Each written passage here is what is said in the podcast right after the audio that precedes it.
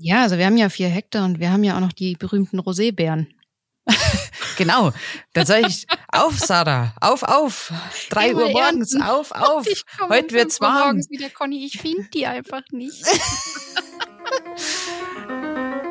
Fachwissen, eine Prise Neugier und eine ordentliche Portion Humor. Moin und Servus bei Wein ist ihr Hobby, wo wir Wein nicht nur genießen, sondern auch drüber sprechen. Mögen die Gläser immer halb voll sein. Moin, Servus und herzlich willkommen. Ihr seid wieder beim Podcast Wein ist Ihr Hobby gelandet. Mein Name ist Sarah Ploss. Und ich bin Conny Ganz. Und heute sprechen wir gemeinsam mal drüber, wie wird Wein eigentlich hergestellt? Wo kommt er her? Ich habe ja gelernt, der kommt nicht aus dem Zapfhahn und entspringt auch keiner Bergquelle. Soweit bin ich schon mal. Wir haben aber auch das Feedback wahrgenommen, dass ganz viele Zuhörende das gerne einmal ganz klar von dir gehört hätten, Conny. Kann ich so sagen. Aber bevor wir ins Detail gehen, wie geht's dir denn? Bist du noch beim Olivenernten, pflücken, was auch immer? Äh, ja, äh, wäre ich gerne, aber es gab keine. Heuer gab's einfach keine. Ich konnte sie nur angucken, die zwar zwei, drei Bobbeln da auf dem Baum. Der Mai war so verregnet und manchmal ist zu viel Regen halt auch nicht gut. Und dann mhm. hat's die ganzen Blüten verregnet, also verrieselt, sagt man. Es gibt's ja auch beim Wein, aber bei den Oliven halt leider auch. Und heuer mhm. stand ich da und die waren wunderschön grün, aber alles ohne Oliven. Und muss man dann die trotzdem abernten, damit Neues wachsen kann? Oder wie läuft das bei den Oliven ab? Das macht der Wind, das macht das Wetter. Die, ver, die verrieseln dann, also die, die, die Bubbles, die haut's dann runter. Wenn man will, könnte man ganz einzeln zu die Bäume gehen und die ab kämmen. Man kämmt die ja, also wir, wer wir, mhm. wie gesagt, mhm. ja die Maschinen uns gar nicht leisten könnten. Also wir stehen mhm. da mit so Kindergartenrechen äh, dann da und dann streicheln wir die Äste und dann streicheln wir jeden Ast, dass dann die Bobbles runterfallen, die Oliven. Und das hätte man jetzt heuer auch machen können, sehr einzeln, um die dann einzulegen zum Beispiel. Das kann man natürlich auch machen. Ah, okay, okay. Aber wir haben uns dazu entschieden, wir kümmern uns rechts und links von den Oliven auch um Sachen wie Brombeerhecke. Ich musste ein, zwei Bäume leider fällen, weil die zu trocken waren. Dann sind die eingegangen und so weiter. Also ich hatte genug zu tun und Holz machen für den Winter. Und äh, ja, jetzt bin ich quasi ohne Olio wieder da aber voller Euphorie, dass nächstes Jahr besser wird. Ja, also den Bäumen geht's gut, aber ja, der Mai war halt einfach zu nass. Das passiert halt auch. Schade. Schade, aber ja. Ich hoffe, du konntest dich trotzdem gut erholen. Du hattest locker besseres Wetter als wir hier im Norden. Also es war wie immer wie, wie ein Gemälde. Diese Aussicht, ich kann es dir ja nur noch mal reindrücken. Das ist so schön. Das ist so schön. Das ist jedes Mal wie wenn du auf ein Ölgemälde schaust. Das ist unglaublich, diese Lichtstimmung. Ich übertreibe nicht. Ich übertreibe kein bisschen. Das ist einfach nur bezaubernd. Ich Und werde ja, deiner Einladung irgendwann noch folgen. Ja, ich hoffe doch. Und dann wirst du mhm. sagen, ja, sorry, Conny, wo ist denn das Ölgemälde jetzt hier? Wahrscheinlich. Das wäre so, das wäre so sinnbildlich für uns beide. Ja. Das, ja. So, was willst du? Was für ein was, Ölgemälde? Wo? Was laberst wo? du? wieder einen im Tee. Ach, schön. Also hatte ja, eine gute Zeit. Trotzdem. Ja, absolut. Ich freue mich ja jetzt schon wieder, dass ich, wenn ich wieder unten bin im Frühjahr und ja, es ist halt, es tut einfach der Seele gut. Es ist wirklich mhm. einfach ganz andere, ganz fürs Kopf, für den Kopf einfach perfekt. Also diese Zeit. Aber ich habe ja schon ein bisschen verfolgt, was du so machst. Ich, ich stalk dich ja dann schon. Ja. Den View nehme ich mit. Also den, den View nimmst du mit, wa? äh, sehr gern. Ja, ja war was, in der Steiermark. Ja, du warst ja wild am, am Rumsuchen und machen. Ganz wild, ganz wild war ich, wie immer, man kennt mich. Steiermark gar nicht auf dem Schirm gehabt. Graz war ich vorher noch nie. Das ist ja die zweitgrößte Stadt Österreichs. Habe ich jetzt mit 31 erst gelernt, muss ich ganz mhm. ehrlich gestehen. Und ich war hin und weg. Also mir hat das so gut gefallen. Es war so spannend. Vielleicht machen wir irgendwann mal eine Folge zur Steiermark, denn ich habe natürlich auch Weine verkostet, eine Winzerin besucht. War sehr, sehr spannend. Long story short, war eine tolle Reise. Ich hatte Kürbiskernöl. Immerhin hatte ich irgendein Öl im Vergleich zu dir. Mm. Ja. Danke für das nochmal reindrücken. Gern. Super. Nee, das war sehr, mich. sehr, sehr schön. Und jetzt äh, habe ich aber auch, seit ich zurück bin, den Herbst hier mal richtig bewusst genossen und wieder zu schätzen gewusst, dass wir Jahreszeiten haben und wie schön es ist, einfach vier Jahreszeiten erleben zu können. Also hier ist das Laub jetzt langsam fällt's ab, aber es hatte so eine schöne Färbung die letzten Wochen. Ganz, ganz toll. Und nächste Woche bin ich ja dann weg und habe meine kleine Auszeit, so wie du sie gerade hattest. Ja, da freue ich mich Ja, auch für dich. Sehr schön. Bin, ne? Da freust Ja. du dich, wenn ich weg bin. Endlich mal. Nee, ich, äh, ich habe auch eine Story zu Graz. Ich habe mir da das erste Mal in meinem Leben meine Rippen gebrochen. Ach, klasse. Ja, also ich bin ja Halbösterreicherin und ich habe ja lange in Österreich gelebt und ich war Mhm. des, äh, des Öfteren in der Steiermark auch, unter anderem auch einmal als Nachwuchsfahrerin für Kart. Und da war eine nationale Meisterschaft. Was lachst du jetzt da so? Weil du, weil du immer Sachen raushaust und ich liebe das an dir. Du überrascht immer wieder mit irgendwelchen Stories, als hättest du zwölf Leben gelebt. Hau raus. Was hast Genau. du gemacht bei der Meisterschaft? Bei der Meisterschaft bin ich im Team gefahren und da war drei Jungs und ein Mädel, das war ich. Und dann äh, war Aufwärmen und das hat in Graz in einem Einkaufszentrum in dem Parkhaus stattgefunden. Jetzt musst du dir Mhm. vorstellen, du fährst quasi dort, wo eigentlich die Autos fahren, auch mit diesen Rondells von Niveau zu Niveau wechselnd. Und dann weiß ich noch, hat einer gesagt, wenn's richtig mutig bist, dann fahrst du Vollgas da runter. Also bin ich dieses Rondell natürlich Vollgas bei der, mutig. Ja, natürlich. Also wir wollten ja schon mindestens ins Finale kommen. Und da bin ich da Vollgas runtergefahren und sag noch in meinem Helm drinnen, du musst dir vorstellen, diese Karts haben ja keine Federung. Also Mhm. diese ausgewaschenen Spurrillen von den Autos Tag ein, Tag aus, das, äh, da hüpft dir das Kart die ganze Zeit rechts und links und drum hat er gesagt, mit Mut. Also ich in meinem Helm drin, ich hab Mut, ich hab Mut, ich hab Mut. Und dann musste ich ja einlenken, weil das Rondell zu Ende war und dann wieder in die Parkebene zurückzukommen. Das war so 90 Grad Turn und ich hab Mut und reißt das Lenkrad so rum. Nur habe ich genau dann einen Schlag bekommen. Das Rad ist gerade ausgefahren. Ich war mit dem Körper aber schon in Richtung, ich muss ja jetzt einlenken. Und dann hat's mich über die Sitzschale drauflassen. Also bin ich so über die Oh. Sitzschale knickt und dann höre ich noch im Helm, und dann habe ich gewusst, au, au, au, au, ich hatte zu viel Mut, ich hatte zu viel Mut, scheiße, scheiße, scheiße.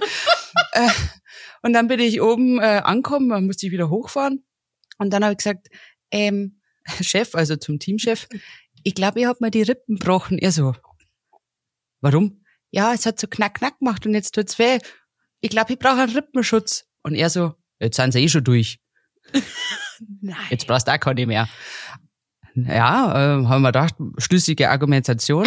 Jetzt sind's eh schon hier, also brauche ich jetzt auch keinen Rippenschutz mehr, bin trotzdem noch schnell zum Sunny, hat mir da so eine Bandage gegeben und dann bin ich erst einmal das Qualifying gefahren, erste Runde und dann das Finale.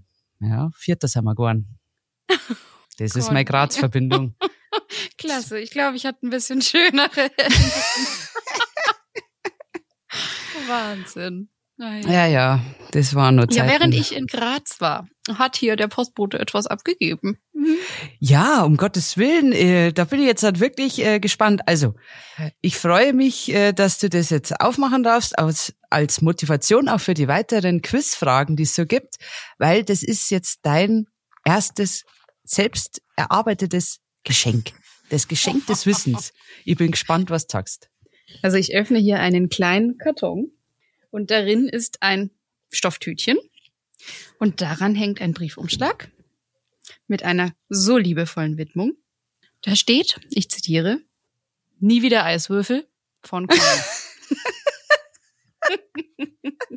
ja, da öffne ich doch mal das Schleifchen. Ich habe die, die grobe Vermutung, es ist kein Flaschenöffner. Da wäre ich jetzt auch im Dreieck gesprungen, Cornelia. Weil ich liebe ja meinen Flaschenöffner, das weißt du. Manche das Dinge- hebe ich. Dein Beinchenspreizer, Ja, genau. den hebe ich mir auf, den Moment. Habe ich gut äh, verpacken lassen. Oh. So. Oh, oh, Knallorange. Ja, natürlich. Da ist nicht viel, nicht viel drin. Was hast du denn bekommen? Ich Hast du- habe eine, wie heißt das, Weinmanschette, Kühlmanschette. Kühlmanschette bekommen, die ich jetzt quasi ins Gefrierfach legen kann, vermute ich. Jawohl. Dann um jede beliebige Weinflasche, natürlich jetzt nicht um jeden Wein, aber um den, den ich gerne kühlen möchte im Sommer, so auf Genau. meinen Balkon stellen kann mit der Kühlmanschette. Mit der Schön. Kühlmanschette. Damit man keine Eiswürfel in den Wein tut, tut man den Damit Eis man den quasi verwässert. an den Wein. Ja. Ha, ha. Cornelia, das ändert ja mein Leben wie die Spülmaschine deins. Ja. ah, ist das herrlich, was wir, was wir noch alles erleben dürfen jetzt ja. Cool, da passt ja mein ganzer Unterarm durch. Ja, also das ist, ich weiß, hast du schon sowas? Ich habe natürlich spekuliert. Nicht in so cool. Nicht in so cool. Also du hast schon eine Kühlmanschette. Dann frage ich mich, warum du eigentlich die Eiswürfel noch hernimmst. Naja, anderes Ich habe Thema. die erst vor zwei Wochen, drei, einen Monat oder so geschenkt. Echt, oder? Jetzt hast Ja. du zwei. Ich habe die noch nicht so lang. Toll, oder? Ja, Also die Manschette kannst du vielen- auch direkt als Manschette tragen. Ja. Ja. Mal, wie schön. Also ich habe mich natürlich für das klassische äh, Ofenrot Knallorange. entschieden. So. Äh, das ist das berühmteste Farbmuster dieser Firma, weil man es dann schneller im Tiefkühler findet, meiner Meinung nach. Ah. Das ist natürlich wichtig. smart. Dankeschön. Ich bin beeindruckt. Danke. Weil ich suche da auch immer und seit ich die Ofenrote habe, denke ich immer, ah, die Welt kann so einfach laufen, ne? Vielen, vielen Dank, Conny. Da werde ich mich jetzt äh, immer freuen, wenn ich sie benutze und an dich. Ja, hoffentlich, hoffentlich. Und eben Motivation. Wer weiß, was du noch dir alles erspielen Mhm. kannst Mhm, durch Wissen. Mhm. Mhm. Oder einfach komplettes Raten und ich wäre pleite währenddessen. Hey, es war alles Wissen, es war nie geraten. Ja, wir sehen ja heute. So, steigen wir, steigen wir mal ein. Also, der Wein entspringt nicht einer Bergquelle. Das wäre so cool. Stell es dir einfach mal vor, du gehst wandern. Naja, okay. Also, er entspringt keiner Bergquelle. Das war. Nicht aus dem Zapfhahn. Nein, also für mich ist Wein ja ein Handwerk. Aber was passiert bei der Produktion, bei der Herstellung von Wein, wenn er so produziert wird, wie wir beide, würde ich jetzt mal sagen, es schätzen? Ja. Eine wirklich gute Frage, weil man muss einfach mal auch ganz zu den Basics zurück, um darauf aufbauen zu können. Und ich dachte Mhm. mir, wir nehmen jetzt einfach mal die drei Hauptfarben. Ja, es gibt Weißwein, wir haben Mhm. Roséwein und wir haben Rotwein. Mhm. Und was passiert da eigentlich? Weil man redet da so einfach drüber, aber so selbstverständlich finde ich das alles gar nicht. Also erstens mal die Weintrauben, die wir verarbeiten, ist eine Edeltraube. Die hat sich über die Evolution hin so entwickelt, dass man jetzt sagt, das sind sogenannte Keltertrauben, weil du Mhm. weißt ja auch, man kann ja auch Trauben so, ein bisschen, sag ich mal, im Lebensmittelladen kaufen, die man zum Essen Ja, so klassische Weintrauben, ja. Also das eine sind ja die Tafeltrauben und wir reden hier immer jetzt halt von den äh, Keltertrauben, weil man sie Mhm. in den Kelter packt und daraus Wein macht. Mhm. Der Hauptunterschied da jetzt halt zum Beispiel schon, das entspringt ur, urzeitlich schon alles dem gleichen, gleichen Pflanzengattung, aber man hat das eine halt mehr oder weniger zum Essen gezüchtet, so über viele, viele Jahre hinweg Mhm. und dadurch sind die größer, manchmal auch ohne Kerne. Und das Mhm. findest du jetzt halt bei der klassischen Keltertraube nicht, weil du die Kerne und das Ganze, das brauchst du. Das brauchst alles intensiver, Ja. sie sind kleiner. Und das ist ja das Wichtige, dass du da viel Aroma, viel Charakter hast, um daraus eben einen charaktervollen Wein zu produzieren. Ich Mhm. habe weiße Trauben, also Trauben, die optisch gesehen im Weingarten schon, wo, die- wo die wachsen, in den Weinbergen, keine Farbstoffe, also keine Pigmente wirklich in der Beerenschale Mhm. sind. Mhm. Und dann habe ich rote Trauben. Und mit diesen zwei Hauptfarben, sage ich mal, daraus mache ich einen weißen oder einen roten. Und der Rosé, das ist so, ja, nicht eine Besonderheit, aber da mischt sich die Weißwein- und die Rotweinherstellung. Aber das erkläre ich gleich noch. Mhm. Wir bleiben Mhm. aber jetzt einfach mal in diesen ganz Basic-Sachen. Also beim- Conny und Sarah laufen durch ihre vier Hektar Weinberg Ja, und die Trauben sind reif. Ja, woran erkenne ich zum Beispiel als Winzer, dass jetzt der richtige Erntezeitpunkt ist? Das ist so zum Beispiel, man kann mittlerweile das Ganze analytisch machen, aber Mhm. jeder Winzer und jede Winzerin, die ich kenne, die so Qualitätsanspruch hat, die probieren einfach. Schlicht und Mhm. ergreifend wirklich Mhm. probieren. Und bei einer Traube, falls es mal einer die Möglichkeit hat, mit einem äh, Weingut zusammen da mal durch die Weinberge gehen, also bitte nicht einfach so naschen, hier ein Appell Immer mal fragen. Immer schön fragen, weil Mhm. Wenn jeder sich denkt, ja, komm, die ein, zwei Trauben, die merkt man nicht da. wenn das dann 100 oder 150 Wanderer machen, dann merkt man es dann schon ein bisschen. Mhm. Also da einfach äh, ein bisschen, ähm, ja, gehe ich eh davon aus, mit Respekt umgehen. Aber falls man das mal machen darf und äh, die Gelegenheit hat, kurz vor der Ernte werden die Kerne richtig braun. Und das ist auch so eine Sache. Der Kern muss auch immer schön reif sein. Also unsere vier Hektar sind reif. Wir haben Mhm. sie probiert. Sie schmecken nach was. Sie schmecken ein bisschen süß. Sie haben eine schöne Säure. Sie Mhm. schmecken nach aromatischen Eindrücken, die Sind noch anders sind. Die noch anders sind, wie das die im Wein dann sind. Das muss man auch immer sagen. Also sie Mhm. schmecken mit Erfahrung dann lecker. Der Kern ist vielleicht auch schon schön durchgereift und dann zupfe ich die da runter. Ich kann das Mhm. machen mit einer Maschine. Ich kann das aber auch natürlich mit der Hand machen. Mhm. Ich sage mal so, es ist nichts, nichts Schlechtes dran, mit einer Maschine zu ernten. Meine Maschine kostet unglaublich viel Geld, also so eine Erntemaschine. Mhm. Also wenn wir zwei uns auf unseren vier Hektar da entscheiden, wir machen jetzt die flachen Lagen mit der Maschine, Mhm. dann können wir in kürzerer Zeit mit weniger Menschen, also Arbeitslohn, Mhm. ähm, relativ zügig, was ja auch qualitativ wichtig ist, relativ schnell eine gewisse Menge abernten und dann schnell in unseren Kelter bringen, also in unsere Presse und dann den Wein verarbeiten.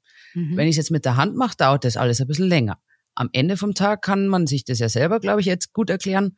Die Handarbeit, die zahlen wir ja am Ende im Regal über den Preis wieder zurück. Mhm. Ja, also ich entscheide mich oder wir zwei entscheiden uns, welche Lagen oder welche Weinbergsflächen jetzt hat sagt, nö, das sind unsere Brot- und Butterweine. Warum nicht? Die Maschinen, die investieren wir ja. Das ist ein Rieseninvest. Das ist sehr bewusst ausgesucht Mhm. jeder, also wirklich jedes Weingut auf dieser Welt, das in Lagen arbeitet, die richtig steil sind, die müssen natürlich mit der, mit der Hand ernten. Da Mhm. kannst du mit einer Maschine nicht so rein. Noch nicht, also das ist auch nicht absehbar. Und die sagen natürlich, nein, nein, nein, nein, wir machen alles immer mit der Hand. Aber Ja, weil es nicht anders geht. ja, genau. Mit so ein bisschen an Augenzwinker, so manchmal so, ja, wenn wir es Okay. könnten, würde man es ja vielleicht auch hier und da machen. Also ich will damit nur sagen, das eine ist nicht per se schlechter und das andere ist Okay. auch nicht immer bloß, weil sie es nur aus qualitativer Überzeugung machen. Manchmal geht's auch einfach nicht anders. Also da immer so ein bisschen, man sagt das so schön, die Kirche im Dorf lassen. Also das ein bisschen abwägen. Einfach, wenn man mal im Gespräch ist oder das mal hört, ein bisschen einordnen. Alles entspannt. Wir ernten dann ab. Die Trauben müssen relativ zügig dann auch verarbeitet werden, weil wenn eine Frucht richtig reif ist, egal welche Frucht, dann ist die ein bisschen empfindlicher Mhm. dass die dann aufplatzen oder so. Drum sind wir zwei bei unseren vier Hektar relativ zügig natürlich, damit da nicht irgendwie das um 12 Uhr Mittag immer noch in unseren Körben rumsteht, die Mhm. Essigfliege Mhm. vielleicht schon rumschwirrt oder bei 45 Grad oder keine Ahnung, so, Mhm. so heiß ist es im Herbst nicht, aber lass es, lass es, lass 25 Grad am Mittag sein, dann fängt das ganz leicht zum Gern an. Also wir Mhm. sind darauf bedacht, ob man mit der Maschine oder mit der Hand zu ernten, es früh zu machen, schnell zu machen, sorgfältig zu machen und schauen, dass die Sachen nicht verletzt werden. Also hier der Vorteil der Handernte, da kann ich ein bisschen sanfter damit umgehen, eine Maschine rupft vielleicht hier und da ein bisschen. Also wir müssen da schauen, dass das unversehrt in unsere, in unser Weingut, Weingut kommt. Mhm. Das ist jetzt bei Weißwein und bei Rotwein gleich. Gleicher Mhm. Moment, gleiche Wichtigkeit. Auch hier qualitativ, wenn man mal in einem Gespräch ist, der Hinweis, wenn jemand sagt, ja, wir haben, wir, wir, ernten, wir stehen um 4 Uhr auf, damit wir um 5 Uhr langsam rauskommen, weil wir wollen bis um 9 Uhr fertig sein. Das Mhm. liegt an der Temperatur. Das Ja. ist wirklich, ja, eine, eine Leistung, das, den, diesen kleine Detail zu machen und nicht zu sagen, ja, ja, wurscht, dann machen wir es halt um 10, 11 Uhr Vormittag oder mittags. Das sind so kleine Sachen. Wenn das dann in der Kälte ist, jetzt nehmen wir mal den Weißwein, dann packe ich die alle in meine Presse. Das kann jetzt eine alte romantische Holzpresse sein, das kann ein bisschen was moderneres sein. Auch hier, die romantische Holzpresse hat Vorteile, hat aber auch Nachteile mit Reinigung etc., ist ein bisschen aufwendiger. Ist das neue, vor oder nach der Auslese schon? ah, guter, gute Frage. Äh, Weil ich da die wildesten Maschinen jetzt gesehen habe, vor allem in Spanien zuletzt. ja, was denn? Ähm, Das heißt, wir tragen ja, sagen wir mal, wir ernten mit der Hand, wir tragen unsere Trauben ganz schnell zu unserem Weingut. Ja, Dann müssen wir uns die ja nochmal angucken, ob da vielleicht doch fehlerhafte Trauben oder sehr gut, sehr gut. irgendwas dabei ist, was quasi nicht am Ende mit in der Maische oder Ja. Wein landen soll. Ja. Und ich habe viele Weingüter besucht, wo das alles noch komplett händisch, also das ist dann wie ein kleines Fließband, das langsam Genau. durchrollt und dann stehen da drei, vier, fünf Erntehelfer und sortieren quasi fehlerhafte Trauben aus. Und in Spanien habe ich jetzt wirklich so Hightech-Maschinen gesehen, die in einer Millisekunde mit, ich glaube, drei oder vier Kameras drin, nach Gewicht, nach äh, Dicke der Traubenhaut und noch irgendein Qualitätsmerkmal innerhalb von Millisekunden mit Luftschüssen die die fehlerhaften Trauben aussortieren. Das fand ich so krass, was das kosten muss. Naja, Waren- aber also ich mache eine Auswahl. Toller Punkt. Ähm, genau, was das kosten muss, das ist natürlich wieder super abhängig von deinem Betrieb, Mhm. von unserem Betrieb. Äh, wollen wir uns das leisten? Können wir uns das leisten? Vor- und Conny und Sarah Nachteile. können sich das jetzt erstmal nicht leisten. Wir Conny und Sarah können sich mit erst nicht leisten. äh, Conny und Hand Sarah stehen selber da am Sortiertisch und Mhm. gucken nochmal genau hin. Ist da alles wirklich äh, unversehrt oder ist irgendwie was schon angeschlagen etc. Da kann ja immer irgendwie was sein. Mhm. Mhm. Aber auch vielleicht ist uns da ein Zweigerl zu viel reinkommen Mhm, oder ein mhm. Blatt oder so. Das tun wir dann natürlich da alles raus. Und dann kommt das in die Presse. Ja? Okay. das Material, was ich dann in die Presse packe, das muss sauber sein. Das ist eben Ja. dieses erste, der erste Unterschied zum Fussel. da sortiert man nicht. Ja, Okay. ganz schlicht und ergreifend, äh, dieser berühmte Fussel, der kommt, äh, der entsteht hauptsächlich schon bei dieser, ich sortiere erst gar nicht, alles rein damit. Es ist mir wurscht, ob das schon angegoren ist, die Essigfliege drauf war, rein damit. Das Korrigieren wir später. Ja, ja, oder an, merkt Oder eh keiner. Merkt doch eh keiner. Unsere Kundschaft, die merkt es nicht. Okay. Also, wir wollen aber natürlich einen sauberen, fusselfreien Wein mit reinen, feinen Alkohol, also keine Fehlverkettungen. Also muss das Material sauber sein. Wir sortieren vor, fleißig. Und wir machen das jetzt halt mit unseren ersten Trauben. Also wir gehen ja nicht nur einmal raus, sondern wir sagen, jetzt fangt's an, jetzt wird das Zeug Mhm. langsam reif. Die untere Lage, in der Flachlage haben wir zum Beispiel genommen, ja, haben sortiert, ab in die Presse. Beim Weißwein, klassisch, rein mit den Trauben, ohne Stängel, ohne Mhm. dieses Gerippe, ohne dieses Gehölz Mhm. dazwischen. Nur die nur, Trauben. die, nur die Trauben. Dann kommt die Presse, die quetscht es und der Saft unten, der rausläuft, den leite ich gleich ab in ein Behältnis. Das können wir uns entscheiden. Mhm. Wollen wir das in einem Stahltank machen? Wollen wir das vielleicht sogar ganz verrückt in einer Amphore machen? Mhm. Das können wir uns dann, das können wir uns überlegen. Also in verschiedenen Behältnissen. Und da soll dann der Saft vergoren werden. Das Mhm. ist die klassische, ganz einfach erklärt, die Weißweinherstellung. Mhm. Weil wenn der Saft dann da ist, dann kommt die natürliche Hefe oder ich äh, füge eine Hefe hinzu. Das ist auch jetzt hier nicht gleich per se alles böse, wenn bloß was äh, hinzugefügt Mhm. werden. Das erkläre ich aber gleich nochmal. Das ist jetzt die klassische Weißweinherstellung. Sprich, die Bärenhaut, weil die ja eh keine Farbpigmente hat, die interessiert mich Mhm. in dem Sinne jetzt gar nicht.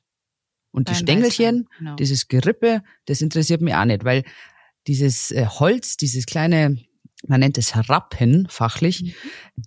Das hat ja auch schon ein bisschen so eine Bitterkeit drinnen. Ja, das kann ich manchmal als Stilmittel sogar nutzen. Beim Weißwein ganz klassisch rangegangen, mag ich jetzt aber keine Bitterkeit drin haben. Mhm. Also dieses zusätzliche Geschmackerl, sage ich mal, das will ich jetzt erstmal nicht haben. Wir entscheiden uns dafür. Ganz easy, straight Weißwein. Also Mhm. wir machen Alkohol aus Saft Mhm. Durch Ja. die Gärung. durch die Gärung. Okay. Jetzt Das gehen wir wieder. Meinem ersten Erntetag hab, bin ich hier jetzt erst einmal durch. Das war dann so mein Arbeitsschritt, wenn ich Weißwein haben will. Und dann habe ich ein bisschen Zeit. Dann kann ich auch mal mich zurücklehnen und einen Kaffee trinken. Da könnte man jetzt sagen, so, der Rest macht jetzt die Mutter Natur mit der Mhm. guten Hefe. Da passiert dann äh, Zauberei und zack, Mhm. haben wir schon einen sauberen, schönen, alkoholisch vergorenen Wein. Weißwein. Geil. Ein Ja, Monat geil. später. Conny und Sarah haben ja nicht nur Reben für Weißwein. Nein, Fall. natürlich Wir nicht. haben natürlich auch Rotwein. Ja, natürlich, wir gehen So, dann äh, nach gehen unserem raus. Kaffee, machen wir uns schon mal langsam Gedanken, was wir jetzt mit dem Rotwein machen, der jetzt auch Mhm. gleich reif wird. Also ein, vielleicht eine Woche später, vielleicht zwei Wochen später, wer weiß das schon, wie die Mutter Natur uns spielt, der Rotwein wird fertig. Wir entscheiden uns für Handlese, super. Wir entscheiden uns diese ganze, nicht die Beeren abzunehmen, sondern wir nehmen natürlich das Ganze mit den Rappen, ja, Mhm. wie beim Also Weißwein, da schneidet man diese Traube. Genau, das Ganze nennt man Traube. Diese Mhm. Form mit den einzelnen Weinbeeren, mit Mhm. den Weintra ja, mit den, Ja. mit den Beeren. Ja. Das nennt man dann Traube. Mhm. Auf Englisch finde ich es leichter, das ist der Bunch einfach, ja. Den ganzen Bunch, den schneide ich runter. Mhm. Und da gehen wir auch relativ zügig natürlich durch. Wir sortieren auch noch mal ein bisschen vor und da könnten wir jetzt uns entscheiden, ob es uns gefällt, dass wir so ein bisschen das, die Rappen, dieses Gehölz dran lassen Mhm, oder wir mhm. können aber auch sagen, nee, nee, nee, das soll ein ganz ein zarter werden, ein ganz ein sanfter, weicher Wein werden. Keine Rappen, also keine Bitterkeit zusätzlich über Holz, Mhm. über das Gehölz da. wir trau perlen wirklich am Sortiertisch wieder die einzelnen Rotweinbärchen ab, so wie beim Weißwein. Das könnte man sagen. Man kann auch sagen halb halb oder drei Viertel. Das entscheiden wir dann spontan. Also wir mhm. zwei, ein äh, etabliertes Weingut hat es vielleicht ein bisschen mehr Plan, wie wir zwei das machen würden, aber grob kann man sich so vorstellen, man steht so da und dann macht man das so nach Gefühl. Okay, dann also kommt ich hätte, das Ich hätte es gern ganz sanft und zart. Ganz sanft. Also wir machen erstmal den ganz entspannten, sanften Wein, fruchtbetonten Wein, äh, Rotwein. Gut, also wir nehmen die einzelnen Beeren runter von den Rappen. Wir mhm. entrappen, nennt man das. Ah, okay. Und dann kommt das Ganze auch wieder in die Presse, in den Kelter. Mhm. Hier ist jetzt der Hauptunterschied zum Weißwein. Wir quetschen an, Mhm. so dass die, der Saft wieder austritt, wie jetzt halt bei unserem Weißwein. Nur lassen wir den Saft jetzt in diesem Bottich drinnen. Wir lassen das in dieser Kelter stehen. Mhm. Weil die Rotweintrauben in der Traubenhaut auch noch Farbstoffe und Tannine und noch mehr, ich weiß es nicht, also weiterhin in den Saft abgeben. Genau, also die Bärenhaut muss verletzt werden, wenn ich das wirklich die rote Farbe haben will. Und jetzt, ja, es hört sich vielleicht ein bisschen brutaler an, wie es eigentlich ist. Die Bärenhaut muss verletzt werden. Die Haut muss aufgerissen werden, aufgequetscht werden und dann blutet der Wein aus. Aber so Mhm. kann man sich eigentlich ziemlich genau vorstellen. Okay. Durch diesen Kontakt mit dem Saft der aufgerissenen Bärenhaut Mhm. lauge ich quasi die Farbe mit aus. Das kann ich jetzt halt über Stunden machen, das kann ich über Tage machen, ich kann das sogar über Wochen machen. Irgendwann ist natürlich die Farbe dann auch ausgelaugt, aber was passiert dann? Das fängt ja schon ganz leicht ein bisschen so im ganz Kleinen immer diese Prozesse zum Gären an. Und Mhm. diese leichte, leichte Fermentation, ja, Fermentation, das können wir uns vielleicht noch an die Schule erinnern, da passieren ja Aktion, Reaktion, ja. Mhm. Und die Kerne, jetzt hier der Punkt wieder, die müssen ja schön reif sein. Dann habe ich schönes, reifes Tannin, also natürlichen Gerbstoff. Gerbstoff, wir Mhm. empfinden das meistens als bitter oder ein Bitterchen. Das lauge ich dann auch mit aus, weil diese Flüssigkeit um den Kern, der wird langsam, langsam, langsam auch ausgelaugt. Also die Farbe ist das eine, aber die Mhm. Gerbstoffe sind das andere. Und das ist dieses berühmte Tannin, ja, wo man beim Rotwein, wenn man den trinkt und der so richtig austrocknen, so richtig stoffig wirkt, so richtig grieselig manchmal oder jeder empfindet es ein bisschen anders, das ist Tannin. Und das Mhm. kriege ich durch dieses Auslaugen. Das kann ich ganz kurz machen. Ich kann es auch quasi gar nicht machen, dass ich sage, ich mag Mhm. nur die Farbe und sofort weg damit. Das Mhm. ist einfach eine Stilfrage. okay. Hängt ein bisschen von der Rebsorte ab, etc. Aber da sind wir schon wieder zu weit. So kriege ich die Farbe rein und dieses Tannin und dadurch habe ich eine sogenannte Maische-Vergärung. Beim Weißwein habe ich ja gesagt, vergären wir den Saft und beim Mhm. Rotwein, da lasse ich die, die, die ganze zerquetschte Traube, ja, ähm, riesen, riesen Bottichen, Mhm. einfach miteinander für teilweise mehrere Woche, Wochen einfach nur vor sich hin auslaugen. Mhm. Okay. Das ist eine, dieser ganze Bampf, dieser ganze Matsch, das nennt man Mhm. Maische. Also es ist ein Rotwein eine klassische Maische-Gärung und Das Weißwein heißt, ist bei eine. Weißwein habe ich gar keine Maische in dem Sinne, weil Maische quasi die Verbindung von Fruchtfleisch und Saft ist. und Beeren und Kerne Beeren, und allem. okay. Ja, genau, die, genau, die Okay. komplette zerquetschte Beere, also die, die, die, die, die zerquetschten Trauben, das ist die Maische. Und Mhm. beim Weißwein habe ich den Saft. Okay. Genau.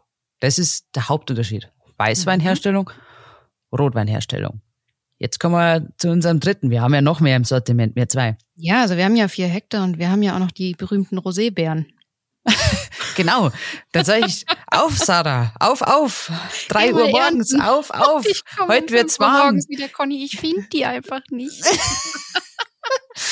Sage, kein Problem, auch wenn du es heuer wieder nicht gefunden hast. Ich habe mich drum kümmert. Okay, Spaß beiseite. Es gibt keine Rosébeeren, Rebsorten, aus denen man Rosé herstellt. Aber wie mache Nee. ich denn Rosé? Ja, wie macht man denn eigentlich Rosé? Wir nehmen rote Trauben und machen jetzt eine Mischung. Wir wollen die Farbe ein bisschen, Mhm. aber wenn es geht, gar kein Gerbstoff, also keine Bitterkeit. So im ganz klassischen Sinne. Wir reden jetzt hier von Mhm. der absoluten Basic. Also das Beste aus beiden Welten. Das Beste aus beiden Welten. Und das kannst du jetzt vielleicht selber sogar ähm, beantworten. Wie würde ich, wie kriege ich eine Roséfarbe hin?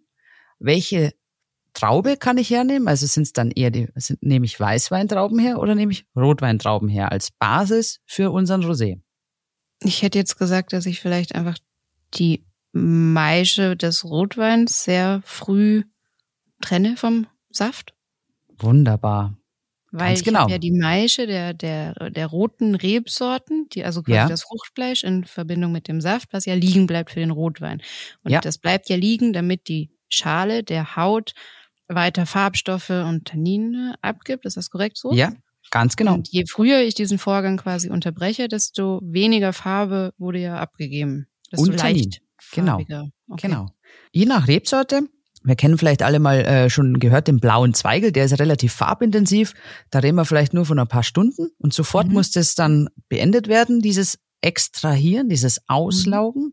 Es gibt aber auch Rebsorten, die als Rotweintraube jetzt nie berühmt sind für die Farbe, aber halt vielleicht unglaublich komplexe Weine. Vielleicht habt ihr ja schon mal gehört, der Spätburgunder, der Pinot Noir ist so einer, den kaufe ich nicht wegen der intensiven roten Farbe, den kaufe ich wegen seiner ganz anderen Stärke.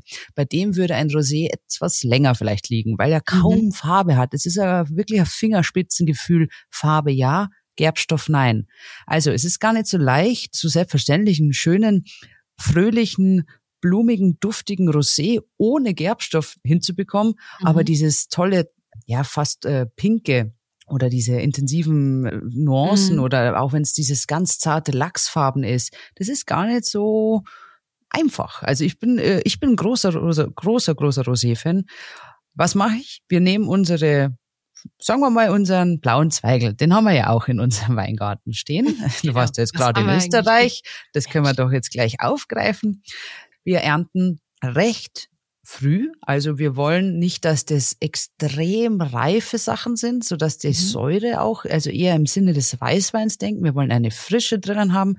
Wir ernten es recht früh, natürlich auch wieder früh am Morgen. Das freut dich dann immer. Selbstverständlich. Dann gehen wir wieder an unseren Sortiertisch, schauen natürlich auch hier, dass alles sauber ist, nichts äh, verletzt oder schon zu weit fortgeschritten. Und dann kommt das in unsere Kälte. Wir quetschen wieder an, Mhm. wie jetzt beim Rotwein. Und wie du richtig gesagt hast, warten einen kurzen Moment und beobachten es. Beim Zweigel kann es, ich mag jetzt nichts äh, irgendwie komplett Falsches sagen, aber teilweise dauert es nur so zwei, drei Stunden. Wow. Und dann müssen wir sagen, so, stopp, stopp, stopp, das reicht, das reicht, die Farbe ist da, Mhm. mehr wollen wir Raus nicht. mit dem Saft. Raus mit dem Saft, genau. Und das ist jetzt diese Mischung.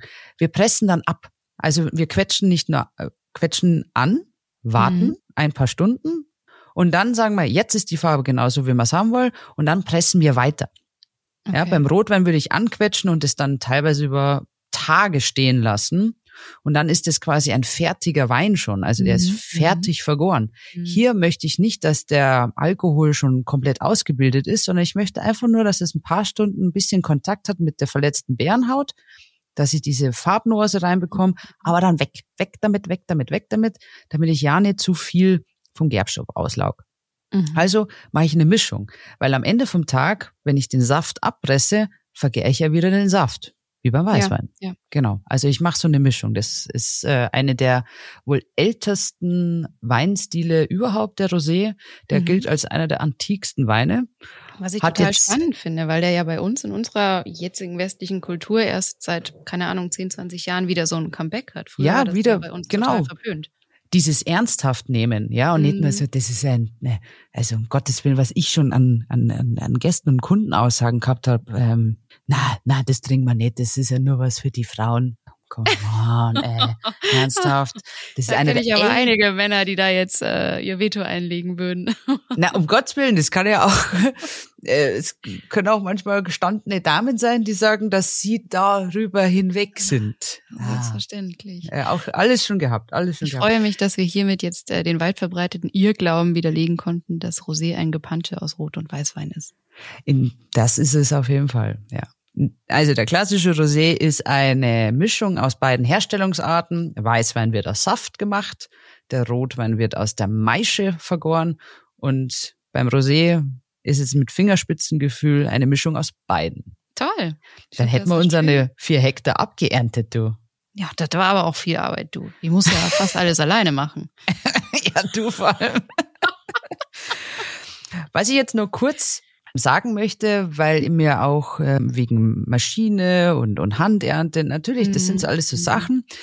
Wenn ich jetzt halt sage, wir vergären, ja, es gibt diese berühmte natürliche Hefe und dann habe ich vorher auch gesagt, man kann auch in den Saft oder in die Maische, je nachdem, was ich mache, kann ich auch Hefe hineingeben. Das ist jetzt per se auch wieder nicht gleich so, oh, böse, weil Zutat, so ungefähr so mhm, mhm. gemacht, ja, das ist so mhm. hindesignt.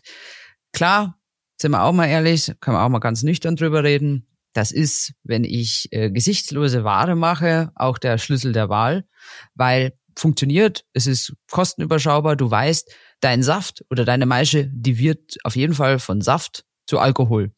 Ja, wenn ich Hefe dazugebe. Wenn ich mit natürlichen Hefen arbeite, muss ich ein bisschen der Hefe, der natürlichen Hefe auch ein bisschen ein Wohlfühlatmosphäre schaffen. Die Temperatur muss stimmen vom Weinkeller. Mhm, mhm. Das darf nicht zu warm werden.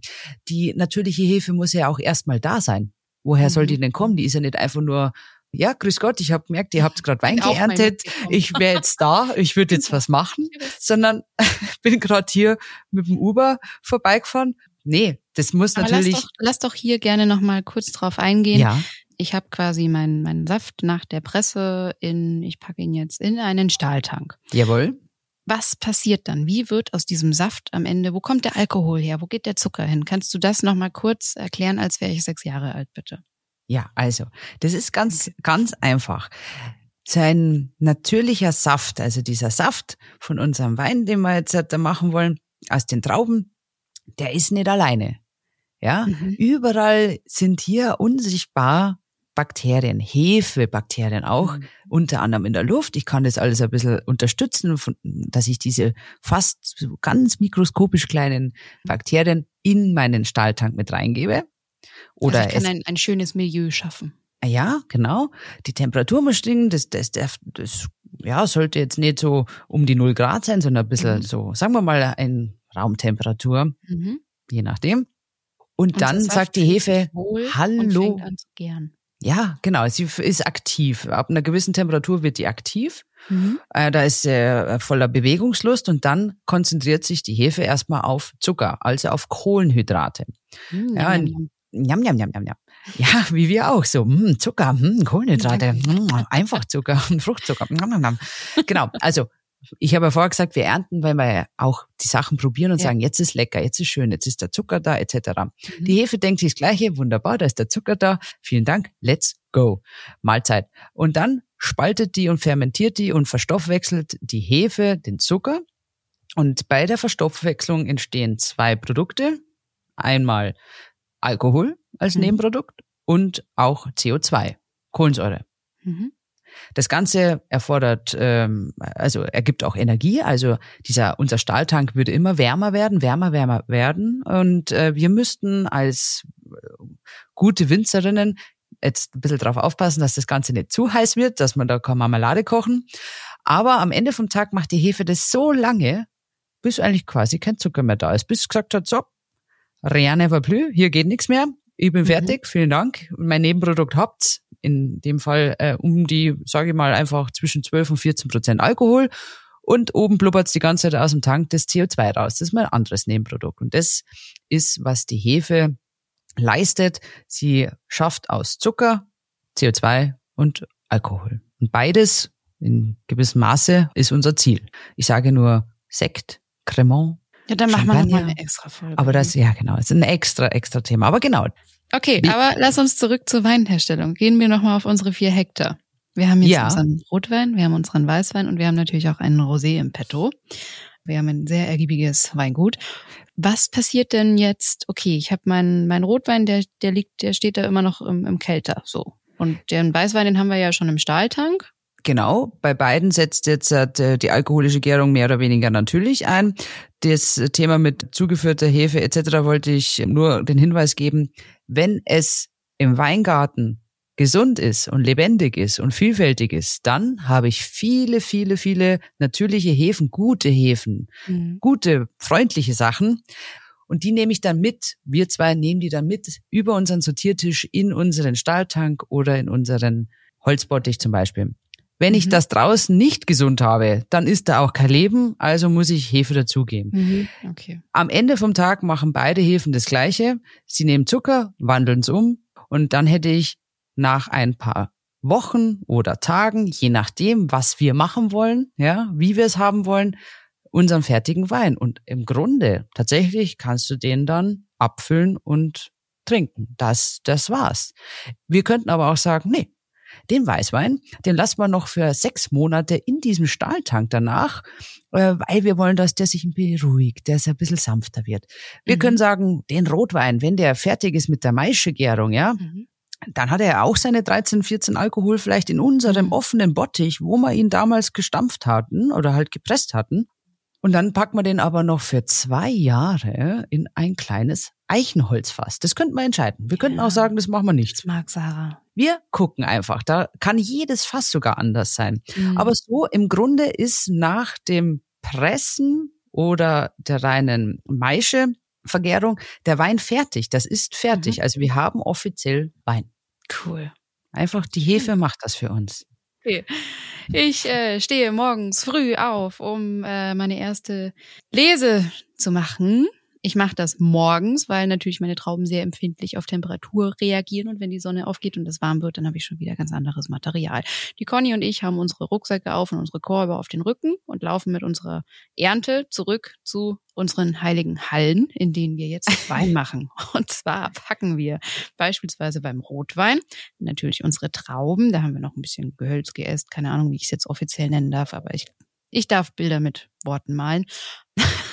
Meine Trauben mit dem ganzen Kladderadatsch, der vielleicht noch dranhängt, aufs Sortierband. Wir gehen kurz durch, sind die alle qualitativ gut, sortieren aus und dann kommt das mit dem ganzen Gerümpel zusammen in Mit den dem ganzen guten Zeug. in den Kelter. Dann presse ich mal ein bisschen an und dann mache ich beim Rotwein erstmal nix. Ich habe ja noch meine Körbe hier vor der Tür stehen mit den weißen Trauben. Ist Ja. weißen Trauben korrekt, fachlich? Weiße Mit den Trauben. weißen Rebsorten, weiter, weißen Trauben, weiße Ja. Traube? Beides richtig. Ja. Beides Mit einem richtig. Weißwein. Super, super, super. Auch das packe ich auf mein Sortierband und trenne auch die Trauben vom Rest und packe das wieder in den Kelter und presse und presse und nehme dann den Saft und packe den beispielsweise in die Amphore, in den Stahltank, was auch immer, wie ich auch immer den Wein dann am Ende ausbauen möchte. Ja, beim Rosé haben wir die roten Trauben, pressen die kurz an und beobachten das ein, zwei, drei, vier Stündchen oder ein bisschen länger, je nachdem, wie stark gefärbt wir unseren Rosé vielleicht am Ende haben möchten, wie viele Farbstoffe aus den Traubenschalen noch abgegeben werden dürfen und nehmen dann auch da den Saft raus und gehen weiter zum Stahltank oder was auch immer. Dann, also natürlich fängt ein bisschen der Gärung auch schon immer in der, im Kälte an, aber dann, wenn das im Stahltank oder wo auch immer ruht oder beziehungsweise nicht ruht, weil da passiert ja sehr viel, da findet dann diese Gärung statt. Äh, die Hefen arbeiten und die Hefe hat Bock auf Zucker. Boah, ich fasse das ja auch zusammen wie eine Sechsjährige. Aber ich versuche es so einfach wie möglich zu machen. Und die Hefe frisst mir den Zucker, Zucker, Zucker, Zucker und es entsteht Alkohol. Und dann kann ich ja selber entscheiden, wann möchte ich da eingreifen. Wahrscheinlich geht der Winzer oder die Winzerin immer mal wieder hin und probiert jeden Tag und guckt, wie verhält sich der Wein. Ist das so? Das ist so. Das kann auch mal sein, dass der einen Tag, zwei Tage steht. Einfach gar nichts passiert. Und dann am dritten Tag machen sie wieder weiter. Das ist alles Mhm. Natur. Cool. Und dann kann ich irgendwann entscheiden, möchte ich den Wein noch weiter ausbauen, sprich auch lagern, soll er sich noch ein bisschen beruhigen. Jeder Wein verändert sich ja auch mit der Zeit. Oder ist es vielleicht eher dieses Jahr ein Wein geworden, der sich besser eignet, ihn einfach jetzt jung und frisch, wie er da ist, schnell zu verzehren. Und das ist vielleicht kein Lagerwein.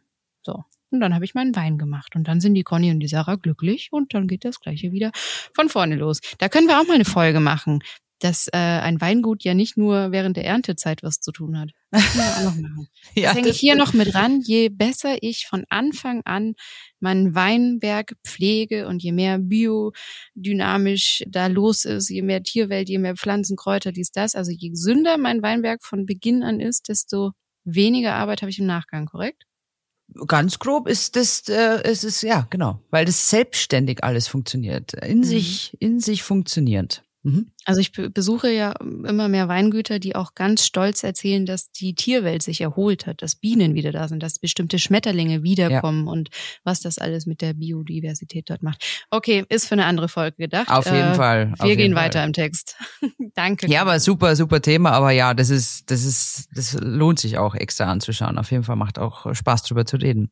Ja, also dann wären wir fertig. Wir könnten dann unseren Verkauf starten mit den unauffälligen, unaufgeregten Flaschen, wie wir es ja machen würden. Und das ist quasi ganz grob die Weinherstellung von mhm. den Trauben ähm, in den drei Hauptrichtungen jetzt mal ohne Bubbles, ja, Schaumwein etc. Ja. Das lohnt sich auch extra nochmal anzugucken. So, jetzt hast du so schön unsere Hauptfarben aufgezählt. Du hattest vorhin auch schon das Stichwort Piono, Noir. Es gibt ja viele Besonderheiten. Jetzt hatte ich eine Frage aus unserer Community tatsächlich. Und nämlich, wie wird Blanc de Noir hergestellt? Und, fand ich ganz amüsant, was ist Connys Meinung dazu? Wieso werde ich nicht gefragt? Oh, ja. Denk oh. mal über dein Leben nach. Nee, Spaß. Erzähl. Blanc de Noir, was ist das? Blanc de Noir äh, eins zu eins übersetzt. Weißt du, was das heißt? Einfach wortwörtlich. Blanc de äh, Noir. Äh, ich hätte jetzt gesagt Weiß der Nacht. Aus Schwarz, Weiß aus Dunkel. Okay. Weiß aus dem Dunklen. Mhm. Also super Frage, weil wenn ich eine rote Traube habe, unsere rote Traube aus unserem Weingarten nehmen, ja, mhm. unsere vier Hektar, wir nehmen den blauen Zweigel, weil wir ja daraus Wein machen wollen. Wir überprüfen, ob er reif ist, indem wir auch die einzelne Beere einfach mal pressen. Also in der mhm. Hand, einfach so, den Saft. Ja, ne? ja. Und der ist transparent. Bei jeder Rotweintraube ist der Saft selber ja transparent. Darum ja, müssen wir ja, ja, die Farbe auslaugen. Ja. Und das heißt das, weißes, also den weißen Saft aus einer roten Traube nehmen. Das ist Blanc de Noir. Heißt, wenn ich jetzt einen Blanc de Noir mache, nehme ich wissentlich rote Trauben, ernte die ab, wir zwei ernten die ab, bringen die wieder zu unserem Sortiertisch, machen Und die schöne... Ich presse gar nicht erst an, sondern presse Wir pressen durch. nicht an. Wir bearbeiten den komplett wie Weißwein. Ja, wir okay. pressen den komplett durch, dass die Farbe nie zu lange, also der Saft nicht zu lange mit der verletzten Bärenhaut in Kontakt mhm. ist. Also mhm. ich will nicht mal, im Idealfall nicht mal eine, ein Tombre drinnen haben. Dann werde ich ein kompletter Blanc de Noir. Wenn das mal so ein, ich finde es ja sympathisch, ein leicht handwerkliches Tombre drin hat, dann finde ich das nett. Aber da heißt rote Trauben nehmen und die einfach komplett wie Weißwein zu machen. Ich vergäre nur den Saft, keine lange Standzeit, nichts lange mhm. Auslage. Punkt. Das ist Blanc de Noir. Ich mag das und vor allem, glaube ich, ist es fast keinem bewusst. Wir kennen alle die großen Champagner. Ja? Wir kennen Cavas. Ja, natürlich, rauf und runter. Äh, ja, heute ist wieder nicht Mittwoch. Heute können wir leider keinen Champagner machen. Das geht nur mittwochs. Äh, nee, aber 80 Prozent. Die Zahl habe ich jetzt einfach nur aus Gefühl und Erfahrung jetzt mal gesagt. Statistiken, um Gottes Willen, will ich jetzt nicht zitieren, aber mhm. ungefähr 80 Prozent aller Champagner, äh, Champagner sind Blanc de Noirs. Ich nehme in der Champagne zwei rote Trauben mhm. und nur eine weiße und 80 Prozent der verkauften Champagnerfarben sind weiße Sekte, wenn man mal drüber nachdenkt. Natürlich gibt's auch den Rosé-Sekt, ja. Aus ja. der Champagner heißt er halt dann Champagner, bla bla bla. Aber eigentlich sind fast alle großen, berühmten Schaumweine dieser Welt Blanc de Noirs. Nur es wird nicht halt, oh, guck an, hier haben wir unser mhm, versekteten ja. Blanc de Noir gesprochen. Das Wissen und die Erfahrung und die Besonderheit, rote Trauben nur als Weißwein auszubauen, das ist wirklich gar nicht so leicht. Das ist nicht leicht, das so schnell hinzubekommen, dass ich keine Farbe habe, aber die, diesen Charakter drinnen habe, dieses, dieses mhm. schwingende, irgendwas ist da, es ist nicht einfach nur Weißwein. Also ich bin Fan davon und die berühmtesten Weine dieser Welt, behaupte ich, sind alle Blanc de Noirs, Champagner. Aber man hat es ja gar nicht so auf dem Schirm. Muss man ja auch nicht wissen. Jetzt wissen wir's. Super. Ich bin durch mit meinen Fragen. Du bist dran. Also auf jeden Fall habe ich ganz viele Fragen an mhm. dich. Und wer weiß, wie viele Punkte du erreichst bei unserem Quiz heute.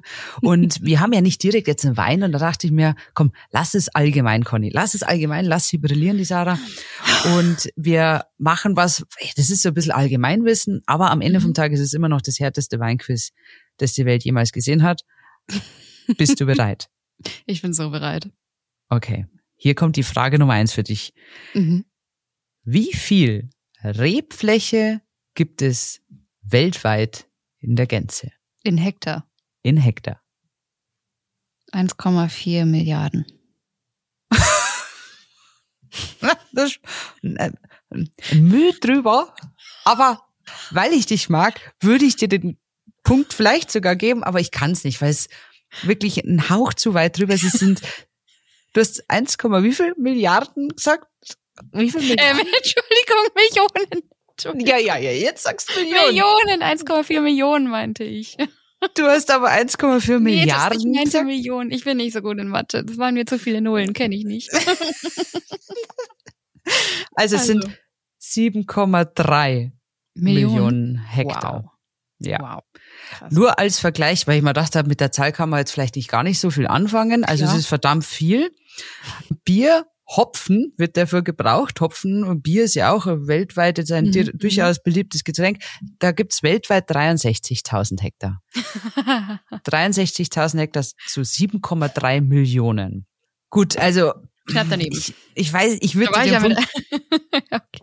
ich würde den jetzt leider nicht gönnen. Sorry. Verständlich aber warst halt einfach mal voll daneben. Jetzt aber. Wieder eine recht allgemeine äh, Frage. Mhm, Mesopotamien. Was ist die meist angebauteste Keltertraube? Jetzt haben wir es ja gerade gelernt. Also ich rede ja, nicht von Speisetrauben, genau. Tafeltrauben. Keltertrauben der Welt. Cabernet Sauvignon. Wow! Richtig. Echt? Ja, oh. Cabernet Sauvignon ist die am meisten angebaute Rebsorte der Welt. Weißt du, wie ich mir das gerade hergeleitet habe? Weil ich ja Jetzt von dir gelernt habe, dass drüben in den USA ja quasi auch die, die äh, von der DNA her das wächst, was wir quasi rübergebracht haben. Und so habe ich ja. jetzt gedacht, na ja, da drüben ist sehr viel, hier ist viel. Etabliert, ja, genau. Und äh, der wächst ja auch, also der ist ja nicht ganz so anspruchsvoll wie andere Rebsorten, dachte ich. Und dann Dachte ich, ja, oh, das bestimmt der Cabernet. Das darfst jetzt überzeugte Cabernet Sauvignon Winzer und Winzerin natürlich nicht sagen. Der ist natürlich anspruchsvoll, aber nee, Spaß. Der hat äh, den größten Anteil seit langem. 230.000 mhm. Hektar, falls äh, du wow. die Zahl mal hören wolltest, ungefähr. Das von 7,3 Millionen. Ja, aber da, wir haben ja keine Ahnung, über 1300 irgendwas anerkannte, genau definierte Rebsorten. Hm. Also da ist er schon recht, an, ja, Der recht Kapi. dominant. Der Cabi, der Cab, wie die Amerikaner sagen. Cab, Cab, Cab, yes. I like Cab. So. Frage Nummer drei. Den Punkt hast du ja auf jeden Fall. Wie viel Alkohol muss mindestens im Wein enthalten sein, um ihn als Wein auch bezeichnen zu dürfen? Gesetzlich. Ab wann ist Wein eigentlich Wein, ist die Frage anhand vom Alkohol. Sieben bis acht Prozent. Wie kommst du jetzt auf die Zahl? Weiß ich nicht. Das ist so falsch. Die stimmt. Ach so, oh. oh. Ja, scheiße. Entschuldigung, darf ich Scheiße überhaupt sagen, ist unser Podcast. ja, ist ja ähm, unserer. ja, Kannst du mal bitte nicht ganz so beeindruckt sein? Ich mache seit drei Jahren Weinreisen. Also ich muss ja irgendwo auch schon was gelernt haben. Ja, ich hätte, ich hätte schwören können, du sagst so neun. Ja, weil meistens nee. denkt man so also drüber acht, nach. Acht habe ich schon oft gesehen und dann dachte ich, ja, ich glaube, ich habe aber sieben auch schon mal. Okay, gesehen, aber drunter okay. auf keinen Fall. Drunter ist Bier. ja, naja, manch ein Bier, gell. Nee, aber ähm, je nach Anbaugebiet, okay, hier ja, für alle, die es ganz genau äh, schon wissen, natürlich äh, sieben, ab mhm. sieben, je nach Anbaugebiet, bis 8,5 Alkohol. Das musst du mindestens aber, aber haben. Also du warst genau richtig. Du Krass. warst genau richtig. Ab nee, ich habe mir das so hergeleitet, weil ich ja in, in Südtirol durfte ich ja diesen, oh, wie hieß, heißt das denn, wenn er ganz frisch quasi, also wenn genau unten nach dem Pressen so der erste Saft, das ja, äh, der Sturm, sagen die, ich weiß jetzt nicht, wie die ja, Südtiroler. Das ist in der Steiermark, glaube ich, der Sturm. Ja, ich weiß es nicht, wie die, wie sagen die denn das? Vielleicht Wie? weiß es jemand und dann soll das mir schreiben. Auf jeden Fall diese, ja, ich glaube Sirsal. Und dieser erste Saft, da habe ich halt mitbekommen, dass man das gar nicht Wein nennen darf. Und so habe ich mir jetzt hergeleitet, dass so in den ersten Wochen nach der Gärung, wo ich der Alkohol nicht da ist, das kein Wein ich ist. Ich bin, es ist genauso, es ist so einfach, wie du es jetzt erklärt hast, so ist es. Cool. Schön, ja. also habe ich zwei Punkte. Du hast zwei Punkte jetzt schon. Geil. Krass. da könnte ich ja in der nächsten bleiben. Folge schon gewinnen. Ja, ja, vielleicht. Jetzt darfst du aber nicht die Fragen extra so schwer machen, ja? Nächstes Mal war, das war fair. Das war voll im, im, im Niveau, oder? Das war doch jetzt ja, okay. okay. eine allgemeine Zusammenfassung vom, von unserem allgemeinen Thema heute. Ja. Es war mir wie immer ein Fest mit dir. Ich werde dich jetzt verlassen. Wir sehen uns wieder. Wir hören uns wieder. Aber ähm, mir ist auch wichtig, dass äh, ja du mich zum einen natürlich nicht vergisst und deswegen möchte ich dir auch heute wieder ein sehr wichtiges Wissen mit an die Hand geben. Nämlich, liebe Cornelia, ja. wir haben ja gelernt, Diamanten sieht man beim Röntgen nicht. Ja. Und genauso hilfreich für dein weiteres Leben. Hier ja. einmal der Fakt. Solltest du im Westminster Palace sterben, hast du Anspruch, je nachdem, wie tot du halt bist, auf ein Staatsbegräbnis. Echt, oder? In dem Sinne, Chin Chin. Mein Leben ist ein anderes. Chin Chin. Und Cut. Das, werte Freunde des Genuss, war's für heute wieder mit Wein ist Ihr Hobby. Wir hoffen, ihr hattet Spaß und konntet ein bisschen etwas mitnehmen. Vergesst nicht, uns zu abonnieren, um keine Anekdoten, Weinweisheiten und auch Wissen zu verpassen. Oder teilt gern eure Erfahrungen, Fragen oder eure Lieblingsweine mit uns. Beispielsweise findet ihr uns bei Instagram unter natürlich Wein ist Ihr Hobby. Prost und bis zur nächsten Flasche. Ähm, bis zur nächsten Folge.